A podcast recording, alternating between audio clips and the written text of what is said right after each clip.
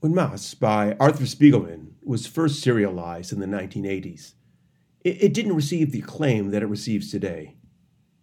And there were those who thought it inappropriate that the story of Spiegelman's father, a Polish Jew and a Holocaust survivor, would be depicted in a graphic novel. There were those who thought graphic novels were just a fancy way of saying comics or cartoons. There were folks who were offended that the Holocaust was being presented in the form of a comic, with the Jews as mice, the Germans as cats, the Americans as dog, while other nations were depicted as other animals. Some critics thought that using animals dehumanized the Jews, who were already dehumanized by the Nazis. Others thought the use of animals as just perpetuating stereotypes. And as I recall, there were those who thought that using cartoons to describe the most horrific of human events was disrespectful, that cartoons just didn't treat the subject seriously enough. In time, however, people came to realize that Spiegelman's work was a masterpiece. It, it, won a Pulitzer Prize, and the Museum of Modern Art staged an exhibit about the work.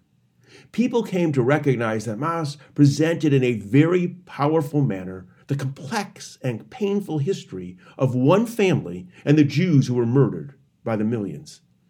Spiegelman was self reflective and honest in his presentation, capturing in a profound way the guilt and the pain that many children of survivors carry with them. I recall reading Maus the first time. I didn't know what to expect. And while I had read comics as a kid, I wasn't into graphic novels as an adult. I approached the work with skepticism.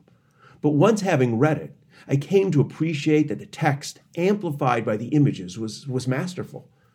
The book was more powerful and emotional than I had imagined, and it has stayed with me over the last 30 years.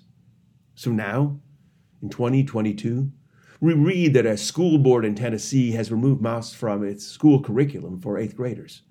Reasons cited for banning the book include the use of profanity. The word damn was used several times, and nudity.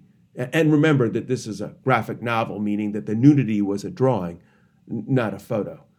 Now, I'm not advocating profanity or nudity for eighth graders. I'm not sure that Maus is right for eighth graders.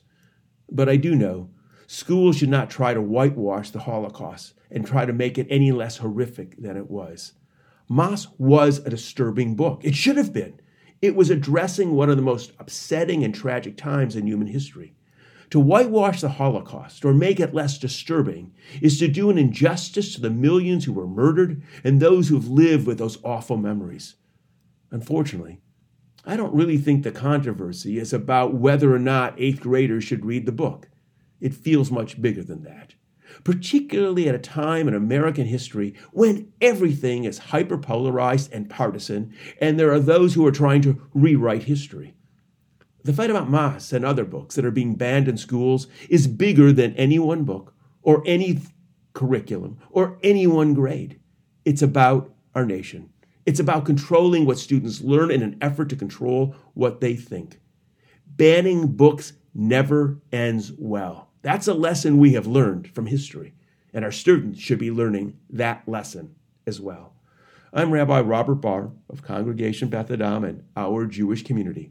And as always, thanks for listening.